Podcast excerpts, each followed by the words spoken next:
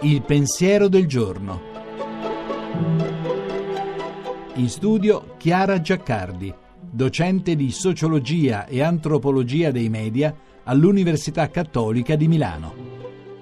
Ormai l'espressione ponti, non muri, è diventata uno slogan che rischia di sbiadire e perdere significato. Eppure avere chiare queste due opposte vie è importante per decidere quale vogliamo prendere. Un ponte è un aiuto al movimento, là dove naturalmente si presenta un'interruzione, una frattura, un salto, invece che rinunciare si getta una connessione che mette in comunicazione ciò che è separato. Nella sua etimologia, dal sanscrito pat, c'è il senso di andare, tracciando una via, un sentiero, un passaggio. A volte, soprattutto quando si cammina su vie nuove, non ancora battute, per poter procedere bisogna gettare un ponte condizione per uscire dallo stallo, dalla paralisi, da una immobilità mortifera, azzardo che apre uno spazio ulteriore e inaugura un tempo nuovo. Il ponte è un muro orizzontale che unisce, mette in comunicazione. I muri verticali invece dividono, bloccano la mobilità, alimentano inimicizia. I ponti non sono solo di legno e cemento. L'amore costruisce ponti sull'abisso,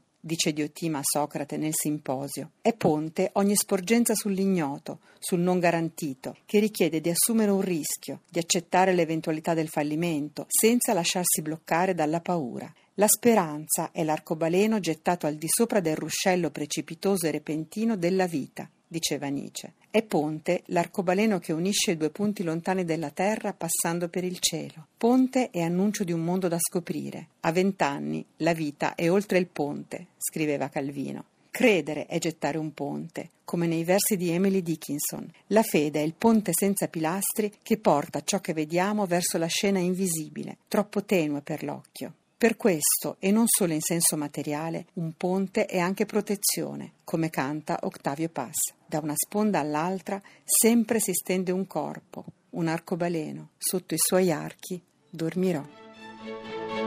La trasmissione si può riascoltare e scaricare in podcast dal sito pensierodelgiorno.rai.it.